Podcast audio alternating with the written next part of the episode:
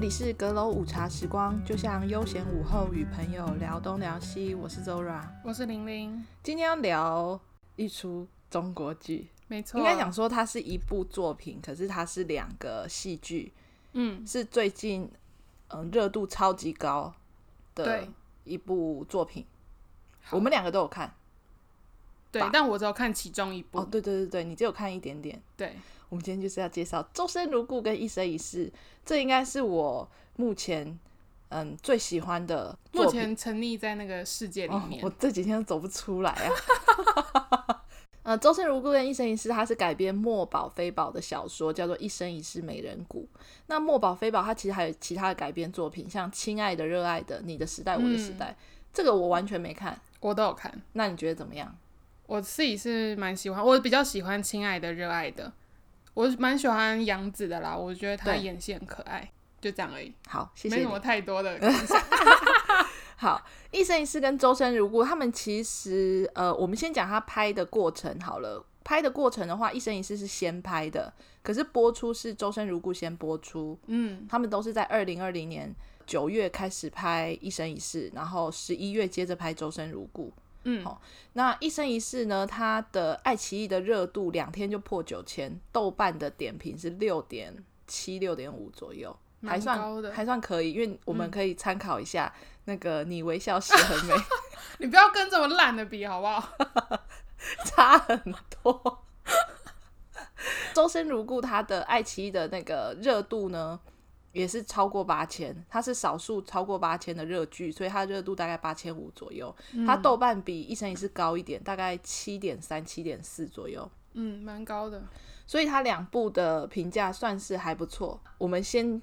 快速的讲一下剧情，好，一生一世美人骨》它这个小说主要是讲现代版的剧情，所以它古代的剧情在小说里面它是穿插的，它不是一个完整的故事。但是它我觉得很厉害，就是它剧版把它拍得很完整。哦，所以他小说只有一部，然后他剧把它拆成两部演哦。对对对，它小说里面主要是讲现代版，哦，它的它的古代，它对于时宜它有没有记忆，或者说时宜的记忆来说是是古代的，哦，但它是穿插进，它不了超解级了不解完整。啊，对，但是他把它拍成《周生如故》的时候，我就觉得蛮厉害的，因为他《周嗯生如故》的整个剧情的架构是很完整的，你不觉得他哪里七零八落这样子？我现在先讲的是小说里面的角色内容。好，周生辰他是一个化学教授，十一他是配音演员，那十一他是带着前世的记忆，在现代跟周生辰相遇的。对，所以他其实，在机场搭讪周生辰的时候，他本身就是拥有古代时宜的记忆，所以他才会去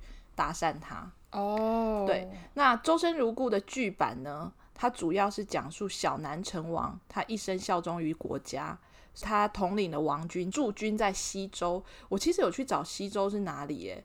嗯，我有看到是写唐朝，可是我觉得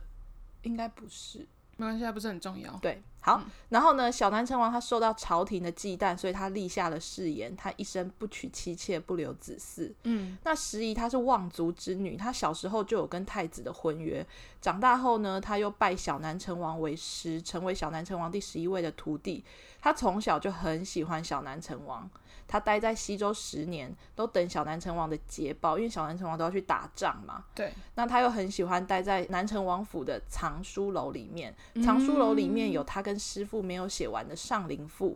那经过波折之后，他还是要嫁给那个太子嘛，储对君。但因为太子呢诬陷小南成王，然后他又对他行了剔骨之刑三个时辰，最后小南成王留下了血书，这一句台词我超喜欢的，叫做“臣此一生不负天下，为负十一”，就是小南成王在死后的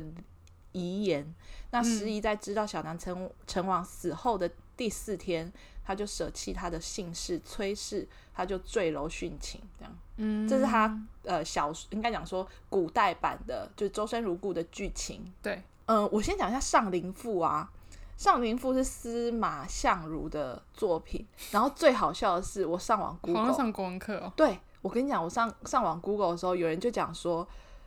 他的学生，可我不知道这是哪里的。就是报道，他嗯就说有学生以前都是完全不看《上林赋》的，因为《上林赋》非常长，嗯，它好像有几千个字吧。嗯，但是很多人看到看了《周生如故》或看了小说之后，就想要去看《上林赋》，傻眼，因为它里面有提到一些呃内容。嗯，好，你自己没有看《周生如故》嘛？对不对？对我没有看《周生如故》嗯我看了第一集十分钟就关掉了。干嘛这 样？任嘉伦，我真的跨不了嗯你去。现在小心说话哦。 你现在最好是小心说话，我现在已经我已经准备好跟你抗争了。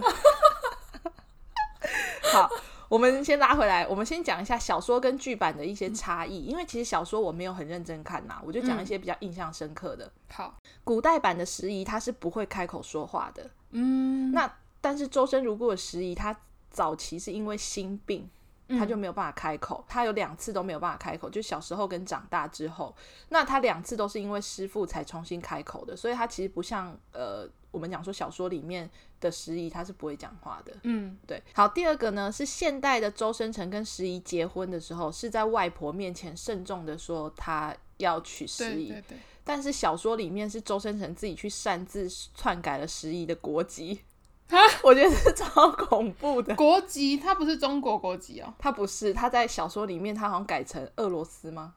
还是哪里？是哦，嗯，就是很变态啊！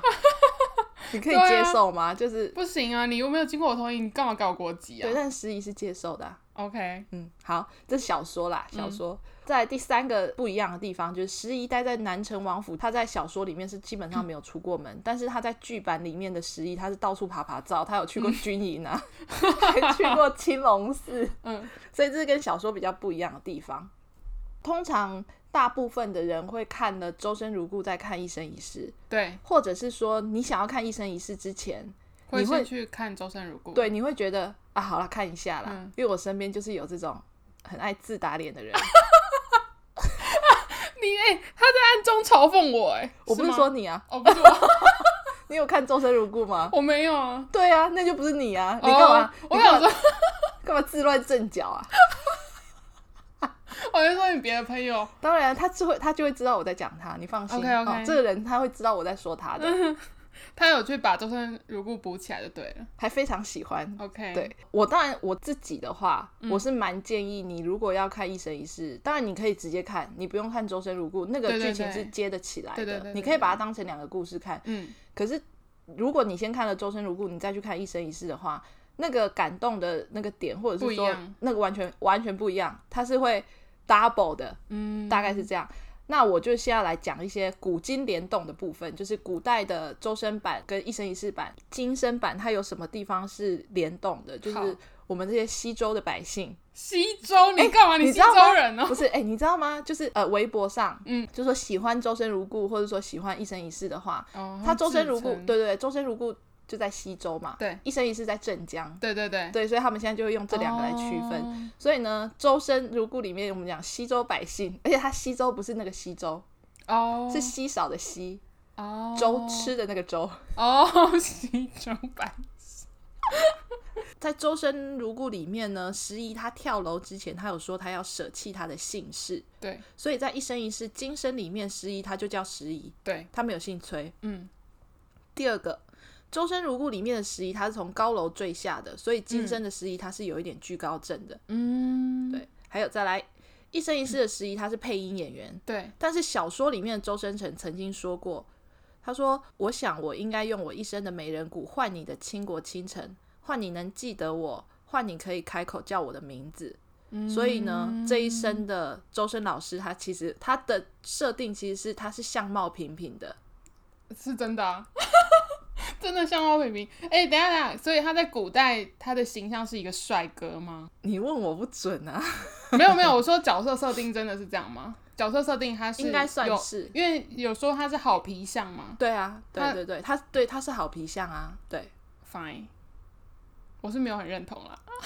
没关就系。是演员本人没有，他就不是帅哥，我不知道说他不好，但就是他不能以帅哥自称， 我会被他的粉丝打，这边就有一个， 没有，我跟你讲，我没有办法反驳你。 他对，因为我们都，我跟我朋友都自打脸过，所以这没关系。嗯，好，再来第四个，《一生一世》里面的十一，他有说过他不爱红色，嗯，对，但他爱的是绿色。嗯那在红色呢，是《周生如故》里面十一他殉情的时候穿的嫁衣。嗯，那绿色的时候是他当初拜小南成王为师的时候穿的那个洋装。哦，对，好，再来第五个，青龙寺在《周生如故》里面，师傅请十一帮忙把修建好的庙取名，嗯十一就取名为青龙寺。嗯，那他们在一生一世里面第一次正式见面的地方，对，就是去青龙寺。对可是那个对对其实是完全不一样的，场景，对对对对对，哦，只是刚好名字一样。哦，好，第六个，呃，《周生如故》里面呢，十一死前有说：“若有来生，换你先娶我，可好？”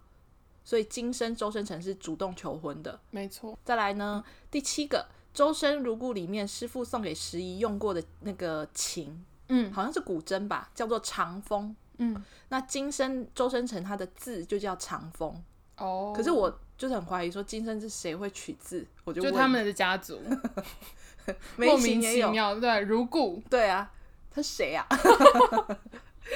我记得你问我说，哎、那个梅梅如如故故怎么怎么？我说有这个角色吗？ 完全忘记，因为太不重要了。嗯好，第八个。周生如故里面呢，十一是送师傅离去，等他回来，因为呃师傅都要去外面打仗嘛。对，那师傅都会说不回头便是不盼归期，不见牵挂。所以今生呢，周生辰就变成都是周生辰在楼下等他。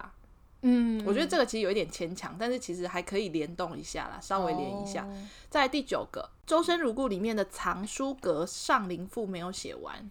但是嗯今生的周生辰在最后有帮十一把那个上林赋写完。嗯，因为其实，在《周生如故》里面，这个算是他们要营造的一种就是很可惜的一个氛围，因为那个是他们两个当初算是就是十一他情窦初开的那个时候，嗯，就是跟师傅在讨论上林赋的部分，所以呃，今生的话，周生辰就是有帮十一把上林赋写完，嗯，那最后一个呢是《周生如故》里面呢，师傅教十一画画，嗯，那十一呢画那个荷，对对对，荷花画的非常好。嗯，那因为时宜呢，他不敢画人，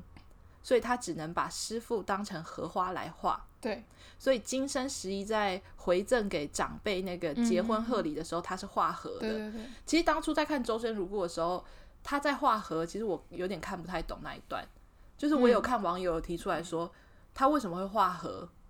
然后之后就看了一生一世，诶，他就有解，他就有对对解对释到说他会画荷的原因是因为他不敢画他爱的那个人，嗯大概今生跟前世的一些联动，嗯，这个有看的人应该就会非常非常有感觉。其实还有很多，可是我都觉得有一些不是很重要，嗯，或者是有一些我觉得，嗯，就真的有点牵强，连我都觉得牵强，所以我就没有把它整理出来。好，可是我觉得我整理出来，大家都是可能大家印象会比较深刻的。对对对对对，那里面呢，我们要来讲一下，就是他我自己最喜欢的一些台词，好，因为它里面其实讲了非常多你不喜欢的古文，对，我因为我只有看现代版嘛，然后我在看《一生一世》的时候，我就想说，又在给我唠古文，什么意思？ 因为我就是没看古代版，所以我可能就没有共鸣。我就对觉得说，在现代谁会没事就唠几句古文？你是他们天乌哦？他们家就是会对，然后我就觉得莫名其妙。 十一就是会，对对对因为对对，十一在里面是一个很他讲古代的东西。对对对对对，嗯嗯，好，我先讲一下我喜欢的其一些呃台词，第一个是世人大多眼孔浅显，只见皮相未见骨相。嗯，这是我的印象。再来呢，第二个色受魂语，心于愚策。这个是《上林赋》里面的词，嗯但是我一直搞不懂这一句到底是什么意思。嗯这一句它其实硬要解释的话，就是眉目传情，情投意合的意思啦。哦，那因为这一句当初就是在《周生如故》里面，呃，十一在藏书阁里面写《上林赋》的时候，他就是刚好写到这一句，他就忘记了。嗯然后师傅看到，师傅就跟他讲说：“你忘了吗？下一句是色受魂语，心于愚策。”他可能那时候就在那个时候有一点喜欢上师傅，应该是这个，嗯应该是这样子。对，好，再来第三句呢是“浮生若梦，为欢几何？独有时宜，为我所求。”嗯，我不知道这一句到底是哪里来，还是说这是周生辰自己创的？ 因为他们要自己创，好像也蛮合理的，就是他们都很很会讲古文嘛。对对对对对，但这一句呢，在《一生一世》里面是写在他们的喜帖上面的。哦，对，对对，所以很浪漫的，可能很浪漫的一句话。嗯，好，再来第四个是现代版的十一，就是在《一生一世》里面，十一讲了一一段话，我觉得很感动。他说：“我二十六岁才遇到他，就算幸运可以活到八十岁，也只剩下五十四年，一万九千多天。他是做研究的，很容易像现在离开几个月，或许真正在一起的时间只不到一万天。我没有时间用心思去跟技巧，我只想争分夺秒的和他在一起。”呃，因为看了《周生如故》嘛，所以就觉得他们两个很可怜，在那个那个那个剧情里面。所以十一在现代遇到周生辰的时候，他是超级主动的。这一段我非常有印象。嗯，他讲，我觉得这一段写的蛮好的。对，好，呃，当然这是我自己，当然还有很多我觉得很不错的台词，可是当然印象可能比较深刻的就大概是这一些。嗯，不知道大家你有看《周生如故》或是你有看《一生一世》的话，不知道大家有没有特别有印象的台词？我们现在要来换个讨论的那个方向方向，对对对，我们不要一直夸他，因为我对于这出戏我没有什么嗯你，太喜欢我了。太喜欢了。我我我们之前第一集在做《荣耀》的时候，对，我也讲过说，其实《荣耀》的故事我觉得蛮感动的，嗯但是我觉得这一出跟《荣耀》的感觉又不太一样。我那天跟我朋友稍微讨论了一下，嗯，我们发现那个感动点不一样，可能是因为长相的问题。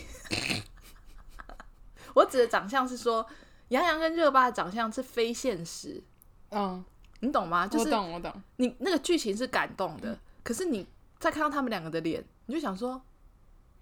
他们就是就是真的在演戏，你对不会有什么代入感吗？，对对对，嗯，就是你会觉得，嗯，这个很感动，可嗯是这个脸，就是纯粹是对电视剧的感动。对，嗯，对，但是这一部给我的感动就是超出《荣耀》非常非常多， 我觉得我已经很久没有看剧看成这样了对，对对，没错。非常久哎、嗯，对，这很久久一次。好， 好，我们现在讲的是吐槽点，嗯，因为你很多吐槽的地方，你先说吧。我那时候刚开始看的时候，我就有时候看到某一段，我就会突然受不了，然后就传讯息给 Zora。我已经忘记细详细我到底说了什么，可是我就是一直忍不住吐槽任嘉伦。然后 就是他们第，你刚刚有讲到他们第一次正式见面在青龙寺嘛？对，那一 part 我真的是看到，我想说明明就很帅、啊，有事吗？因为《一生一世》里面有非常多的场景都是十一，他会忍不住一直盯着周深成看，然后是真的死盯着他，那个镜头就会有点很慢很慢的。 slow motion，对，然后就带着那个在青龙寺，因为周深成是从阶梯上面走下来，要跟十一他们碰面，那十一就站在阶梯下往上看他，哎、周深成整个在发光，然后他走路就是这样慢慢的，然后有风，我就觉得非常的不合理。先说一下《一生一世》，他其实拍的蛮有质感的，他他不是没有质感的剧，你刚刚讲说他在发光，对不对？对，他其实很多幕都这样。我觉得对那是他用柔焦来做的效果，对对对没错对所以然后你所以不我就可以觉得怪你不可以怪任嘉伦，没有，我不是怪他，我是说为什么要把它营造出那种 感因觉？为他因为我就觉得会很帅啊觉得不行， 我就觉得很不合理啊。继但续是听你讲到说，OK，他就是这一生他就是相貌平平嘛，但因为他们就是有跟古代对他们的前世做联动，那 OK，我有被说服，我尊重这个想法。你只有尊重， 你并没有接受。我至少尊重是对 OK 的吧？对，就除了常常会有这种他们互看，然后十一正就是在深情的看着周深成，我有对点觉得有点太夸张。另外就是刚刚有讲到，他们时不时就会唠几句古文，没错，对，谁没事会在那边用古文对话，他们呢？所以我就会觉得不行，我觉得非常的不合理。没错，讲到这个，因为我目前只看到第十七集，我其实还没有看完，但我也不确定我会不会把它看完。没关系我，听你讲完，可能就觉得 OK 够了。差不多了。嗯，我前几天刚好看到那个眉形，他就是要问他要找出他的理想型嘛，他就写了对对什么对一什么什么那词个，牌名，对，词牌名，他就传给周深成。这时候十一就在他旁边，周深成就问说他有没有什么想法嘛？瞬间他就对出他自己的那个词牌名，我就觉得很不合理啊！我想说，谁没事会会写这些东西因。为他是他是背出他对的是查明，对对对对对。然后应该讲说在《周生如故》里面，十一他有一次在品茶的时候，嗯，他就把呃名贵的茶他觉得不好喝还是怎么样，他就把它倒掉了，他就被师傅看到，嗯师傅就很生气，就罚他写那个茶名，哦，唐代的茶名，所以他对唐代的茶名是很有感的。哦，OK。嗯继续，然后再来，因为我那时候在看，我就问 Zora 说，是因为他有前世古代的关系吗？因为那个周生辰他们整个家族非常的古式风格，然后对就是真的是一大家子没事会有人来家里唱越剧。我想说。嗯现在要去哪里找人家来家里唱越剧？然后他们的家是那种古装剧里面会出现那种庭院 呢、没错，想说有事吗？就是现在还有这种家族吗？我非常想知道哎、我觉得可能在中国的深山里面，搞不好真的有，我觉得吧，因哦为中国那么大、哎、无奇不有。 OK，但也是对也是 对，但是当然它主要是要符合小说里面的内容嘛。嗯，那他我看了小说之后，对他们家就是这样。他们对我跟你讲，他小说有写一个，他们周家老宅嘛，对。大小院落有六十八座，房间有一千一百一十八间，超扯的，所以啊，好吧。而且他们早上五点半起来吃早餐呢、嗯，谁有胃口？五点半很早哎、周家人都有胃口啊， OK，时宜就继续睡啊， 而且是全部的人集中在一个厅堂，然后一起吃、欸，对就是像大家板豆那种感没觉。错，我觉得很夸张啊我觉，得很扯，然后家里好多下人哎、对，然都后他是们家亲戚。对，然后车子好多台哎、哎、他们家超那车子非常的贵，对，而且他们真的是有钱到我觉得很夸张哎，对，而且他们每个人都每天无所事事，他们就在对啊啃老本。对啊，你说他们有做什么工作吗？有很多家族企业啊，那是家族企业，是别人在经营，不是他们家族本人啊。嗯可是那种就是那种古代家族，他们的家产是花不完的，对，啊，对啊，嗯，然后司机每天就在外面的庭院泡茶，然后那个棚子还有上擦面，车子，对对对对，林叔就会擦车子， 然后林叔无时无刻都在吃东西，呃，肚子饿。 我跟你讲，他们家真的超级有钱。中间他们有周生辰有过户一些他有的有有，他的财产产嘛，，嗯，那有包括动产跟不动产。对对对对对，那在比较后面几集的时候，周生辰有带十一去一些就是产业看一看，嗯十一就问他说：“这些都是你给我的吗？”嗯，他说：“对，这些都是周生辰的爸爸留在下来的，对留下来的。然后他爸爸在过世之前，因为他妈妈又比爸爸早过世嘛，对所以周生辰的爸爸觉得说他的老婆没有看到自己的儿媳妇，嗯所以他们就留了很多东西要给儿媳妇的。嗯，那再加上他爸爸又过世了，对他爸爸也有也有一些东西要留给儿媳妇的，嗯所以就变成什么东西都是拾遗的。嗯他有很多很多产业都是他的，嗯，房子也是他的，上海的那个对对婚，房也是他的。对对对，还有什么吐槽的吗？没有，因为我主要就是把任嘉伦，不要讲任嘉伦，主要把周深成拍的太帅这一点，我真的是我觉得不行，好，既然你讲完你的吐槽点，我其实也有一些吐槽点，但是我觉得那都无伤大雅啦，因为它是小说改改的嘛，然后它又是戏剧，当然这现实之之中，我觉得是不太可能会发生的事情。我觉得最怪的就是周生辰，他知道十一什么时候到镇江，哦他知道他的家庭资料，但是他知道他的家庭资料都是他们家族在对啦，做对啦，事这个啊这个是一方面是，但是他知道时宜什么时候到镇江那个，还有他会观察他洗澡时间。我跟哦你讲，对对对，洗澡时间我也觉得很像变态。这路人就是变态啊！他是变态啊、莫名其妙哎、我刚跟我朋友在讨论的时候，还有讲到一个，就是在后期一生一世后面了，他们就在讨论说他们第一次睡在一起的情形，因为他们嗯两个都是很、避暑。对很避俗的。周深成就说，他其实第一次跟他一起睡觉的时候，他很紧张，那一那一个晚上他没有睡着，嗯，然后十一就问他怎么了，他就说 因为你身上很香。然后我就说， 我就跟我朋友说，这如果是一个路人，其实直接把他枪毙了吧， 这是根本就是大变态。可是因为毕竟就是老公啊，就是每一个对了对了，所以以之后十一有亏他是流氓，他的意思是说他从小到大那个房间里面，他从来没有就是在很香的氛围里面可能入睡，或者是说那个空间是很香的。嗯，他就说十一的头发很香，睡衣也很香， 这不是一个变态。啊因为他就是一个臭男生啊，当然，这个我觉得这个吐槽点很很无聊，就是真的对啊就是吐槽点。但嗯是你如果说把它放在一般路人的话，他就是一个变态。路人也没有人会这样跟你讲啊，哦，对了，当然也哎是你男朋就友，有或人者揍他、啊，路人的话直接带他去警局、欸，就是变态啊，对， 现行犯直接逮捕。对对对，好，再来我们要讲的是演技。嗯嗯，对演技的话，我自己没有看过任嘉伦演的戏，然后白鹿也没有，哦都是第一次。在看完《周生如故》之后，我我其实蛮惊讶的，因为《周生如故》它很悲剧，那我会看一些花絮嘛，嗯他们的花絮极其的欢乐，就是欢乐到你会想说，你刚刚哭的那些眼泪就是 哪里来的？对对对白鹿是一个很活泼的人，对对对，然后他又比较像小男生的个性这样，嗯，所以他在花絮里面就很常大笑，嗯就大笑到很夸张的那种大笑。因为在周深里面，十一她是一个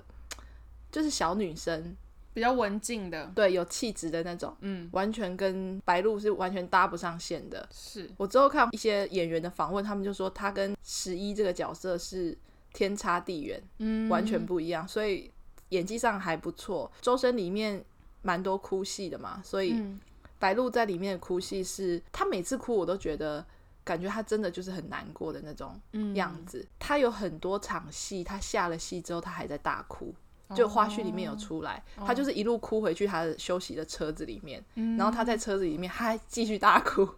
走不出来，对她有说过，她可能在现场还好，可是她在专访的时候，她有讲过，她回到饭店之后，嗯晚上一个人的时候，她说她有时候真的会走不出来。哦，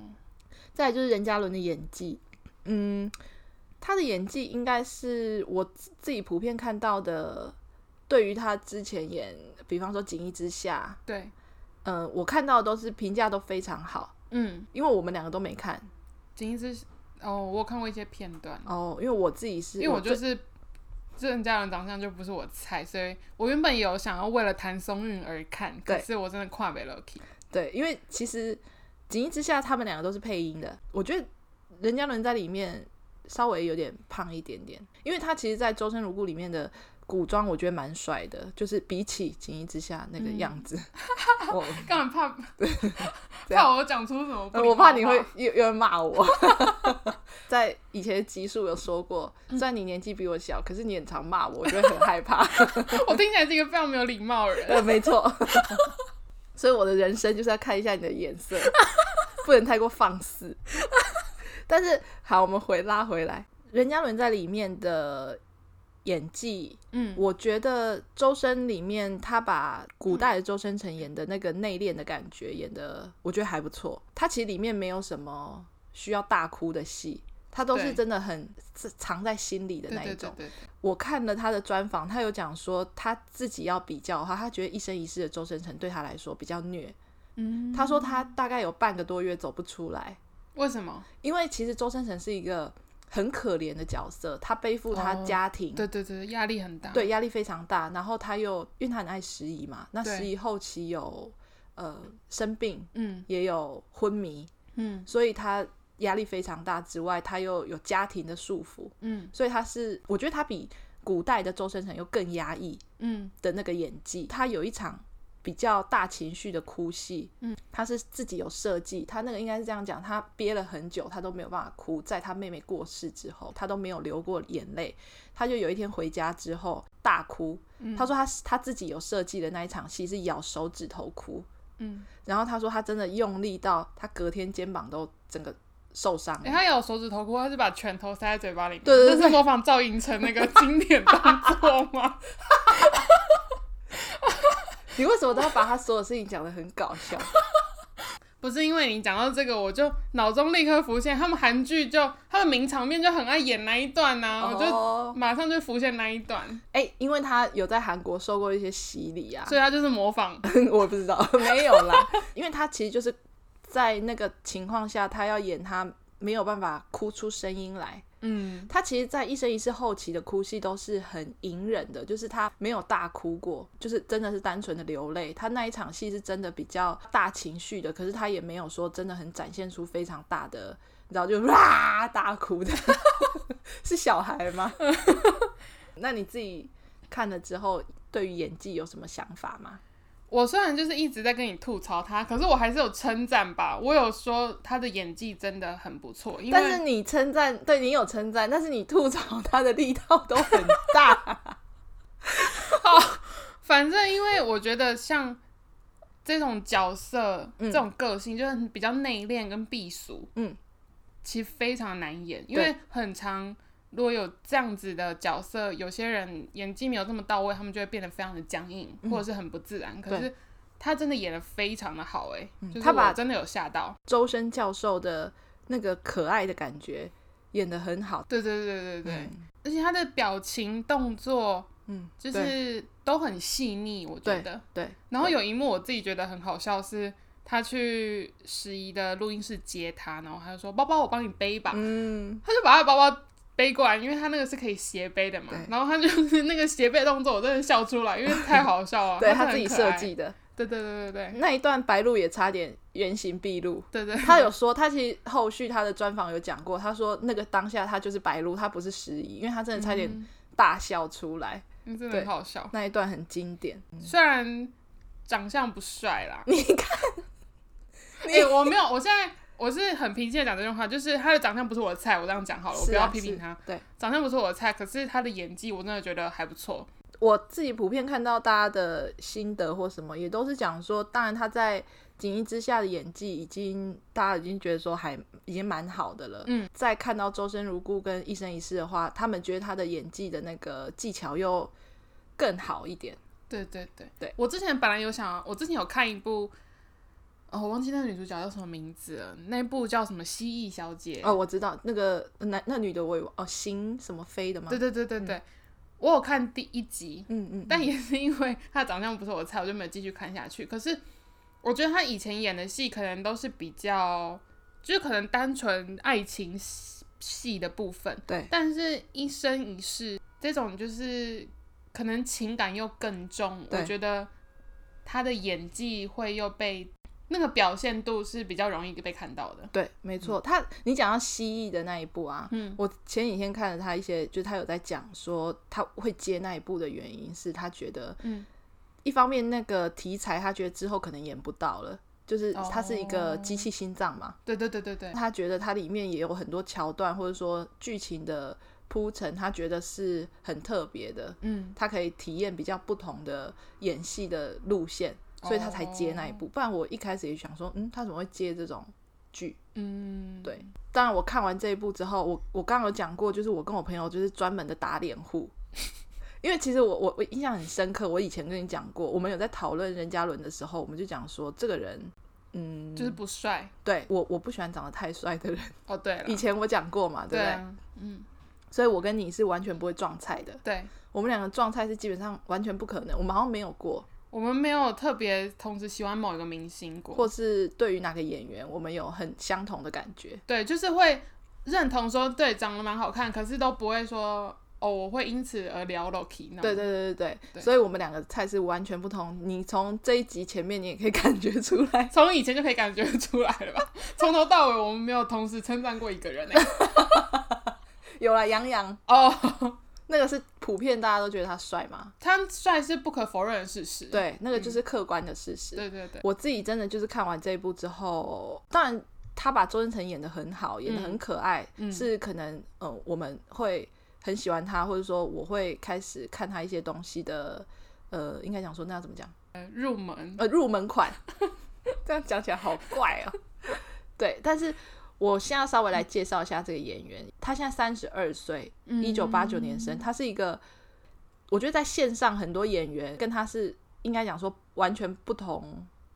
路嗯线，对我觉得啦，嗯而且以年纪来说，他小偏大，对，因为他出道的比较晚，硬要讲的话，嗯先讲一下重点，他已经已婚了，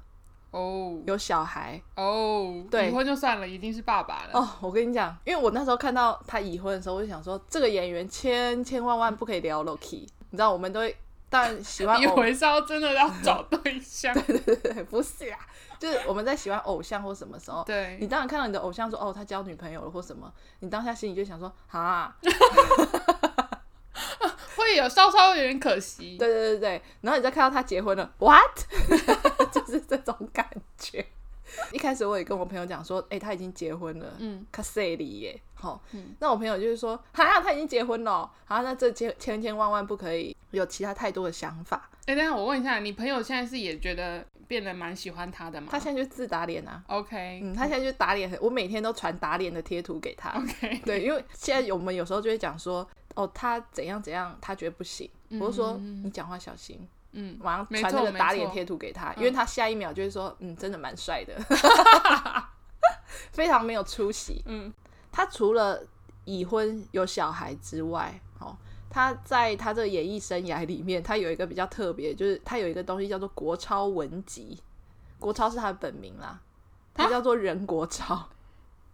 好 local 哦。非常 local。然 后国超文集这个东西，应该从最他以前呃年轻的时候开始讲起。他就是有一段可能比较辛苦的日子，所以他就很喜欢在 blog 上面写一些他的心情。哦，所以他文笔很好我觉得不是文笔很好，哦。哦，就是他是一个很喜欢抒发心情的人。他是母羊座，我觉得母羊座可能潜在有这种，就是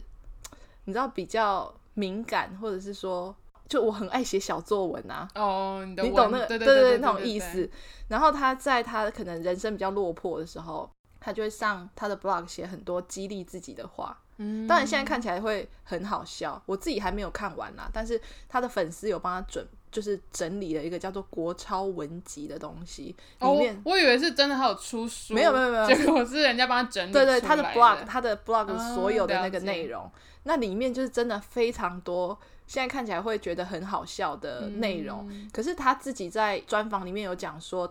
那个时候他真的很孤单，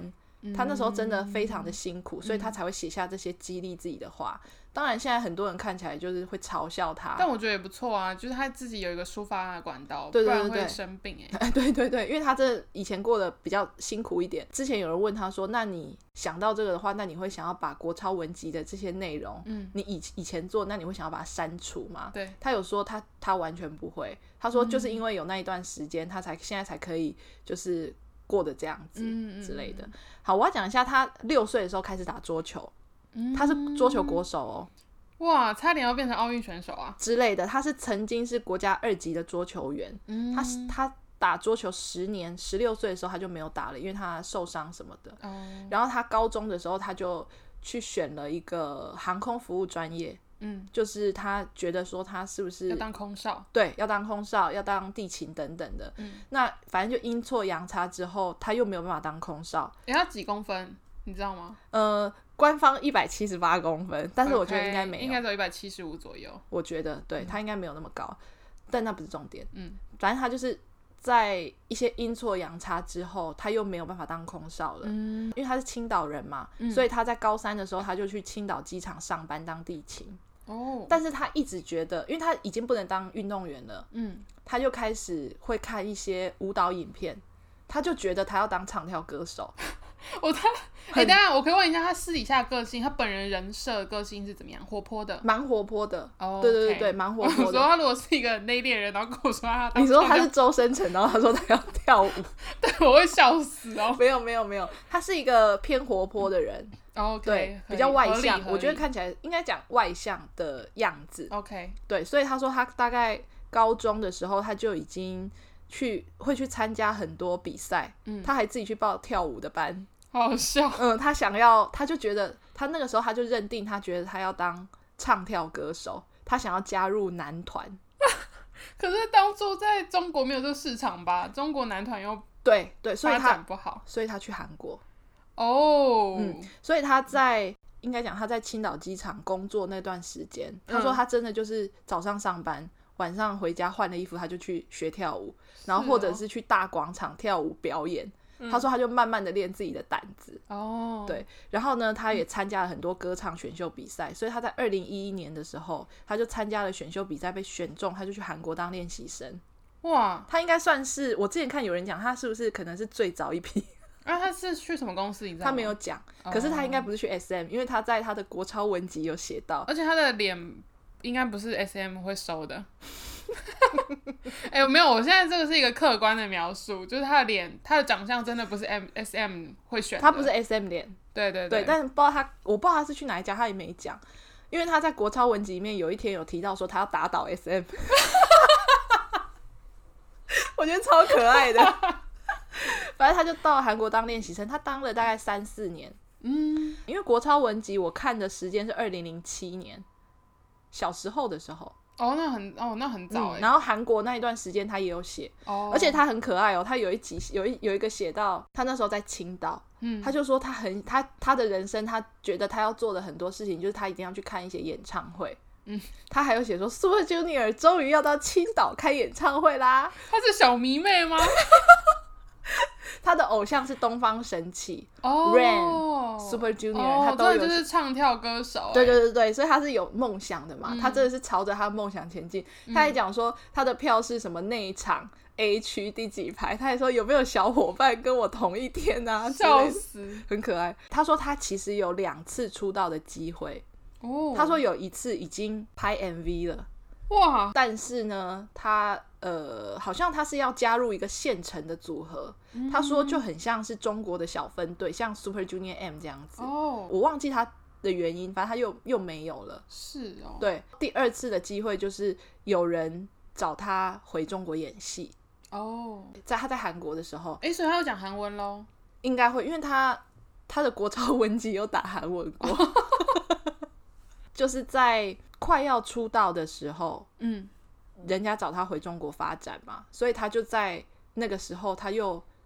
碰到了就是人生的抉择点，就是他在不当体育员之后，他就认为他自己是要朝着那要个。当明星的，啊对，他要走唱跳歌手，他要当男团，嗯可是他就他说他就是真的不知道为什么，那个时候他就觉得他是不是当演员就好了，所以他最后就跟韩国经纪公司解约了。哦，他说他很他很潇洒的就说要多少钱，他要回中国，他就真的付了给一钱大笔，哦对，他就付了一大笔违哇，他约口袋很金，深吗？就爸爸妈妈筹了很多钱给他。哦解约之后，他就回到中国发展，他就拍了第一部戏，偷天神探狄仁杰、啊，对，但是那是他第一部戏，他第一部戏就演男主角男一哎、，所以哦，有这么哦，没有没有，他是二零一四年才拍那一部啊戏，那可很是晚才嗯上，没错，他就说他拍完那一部戏之后，他就没有工作了，对啊，就是突然人生很潦倒。嗯他说他就是没钱到，他回家跟妈妈借钱，妈妈也说我们家真的没有钱给你了。啊，就是他有一段非常辛苦的过程。他回到中国发展，拍完《狄仁杰》之后就潦倒了嘛。嗯潦倒之后，他之后就拍了《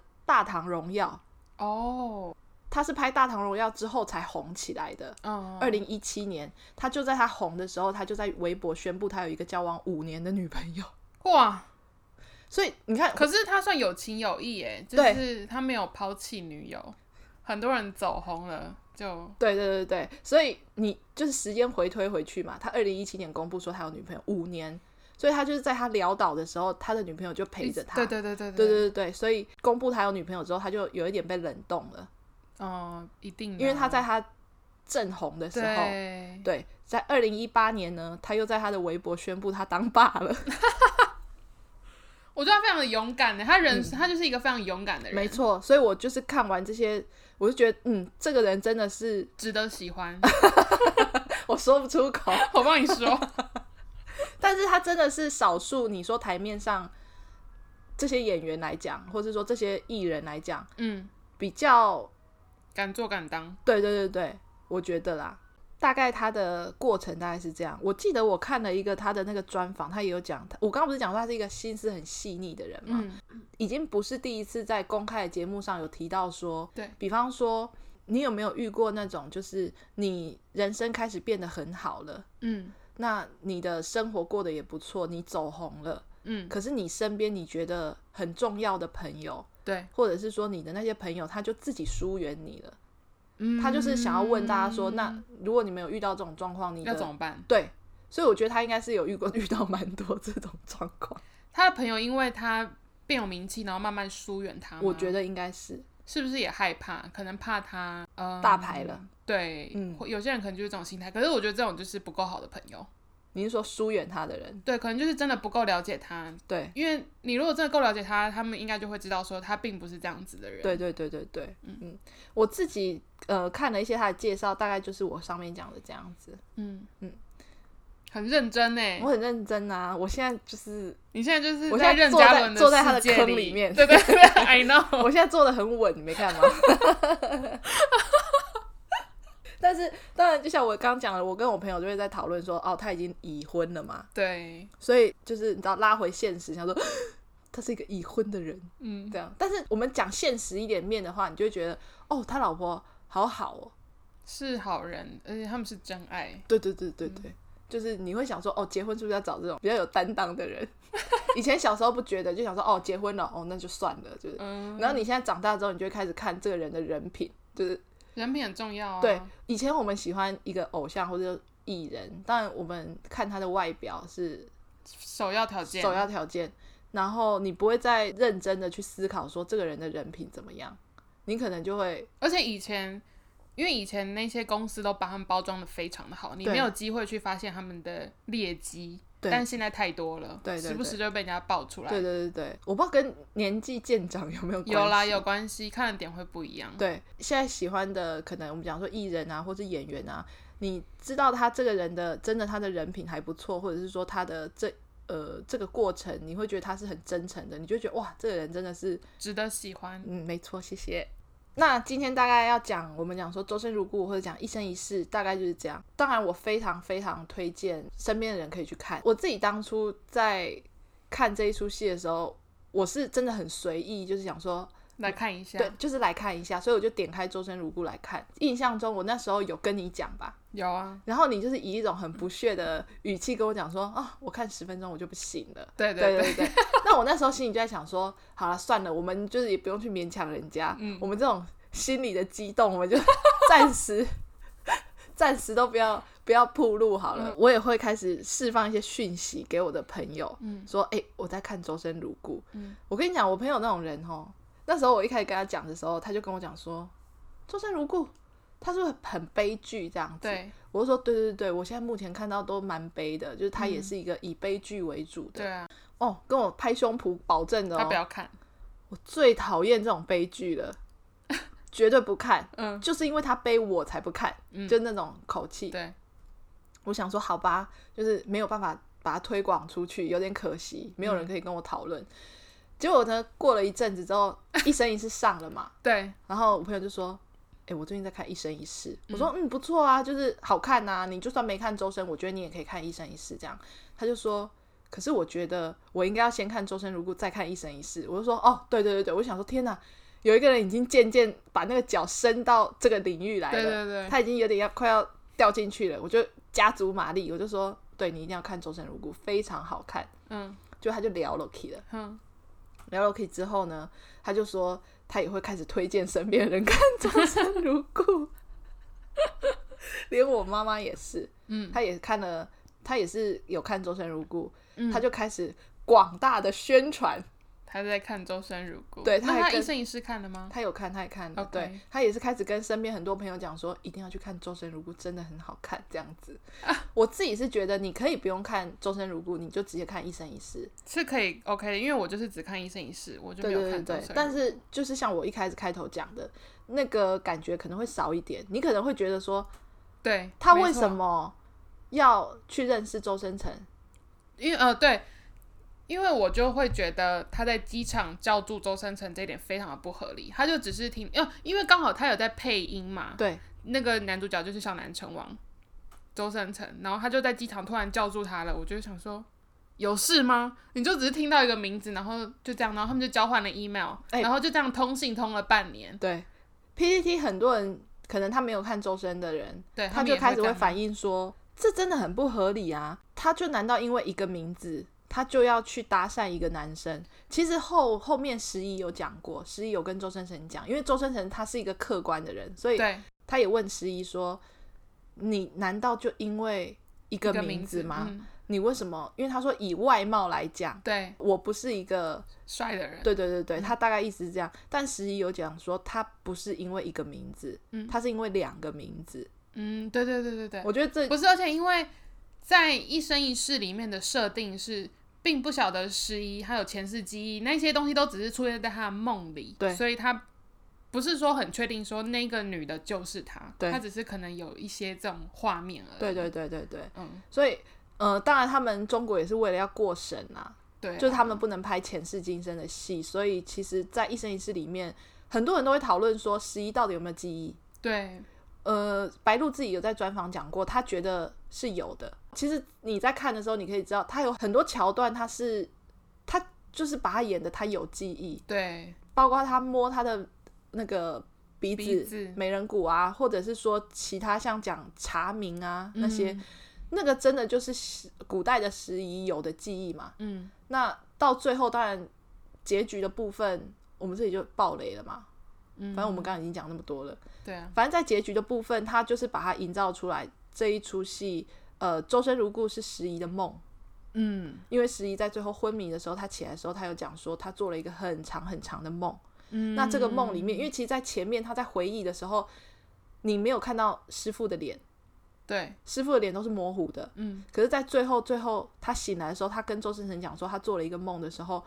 那个梦境是清晰的，嗯，就是师傅的脸就是周星辰的脸这样子，所以他就是把它包装成他是一个他的梦境这样子。嗯大概这是这一部戏，应该讲说这个作品对，的重点嗯跟我们的分享。那当然，我们我自己是很推荐大家可以去看，只是《周生如故》是真的蛮虐，蛮虐的，对嗯对对。但是你不用觉得它是一个虐剧，因为它马上就有后续了，你对就马啦上看《一生一世》就好。你不用觉得，我觉得有些人会纠结说，啊，它是很很虐的剧，当然它很虐，但你就马上看《一生一世》就好了嘛，你的问题就解决了，不要担心。 它不是没有结局的，就是你再继续接着看，别怕对别怕，勇敢的按下去吧。嗯好好，那我们今天分享大概就到这边。好，如果你喜欢我们的分享，或者喜欢我们的节目的话，都欢迎你可以在你听的 podcast 的平台给我们留下评论，或者是留下五颗星，对，多多给我们一些鼓励，没错，或者是你也可以到我们的 IG 留言给我们。对，好，那我们今天分享就到这边喽，拜拜。拜拜。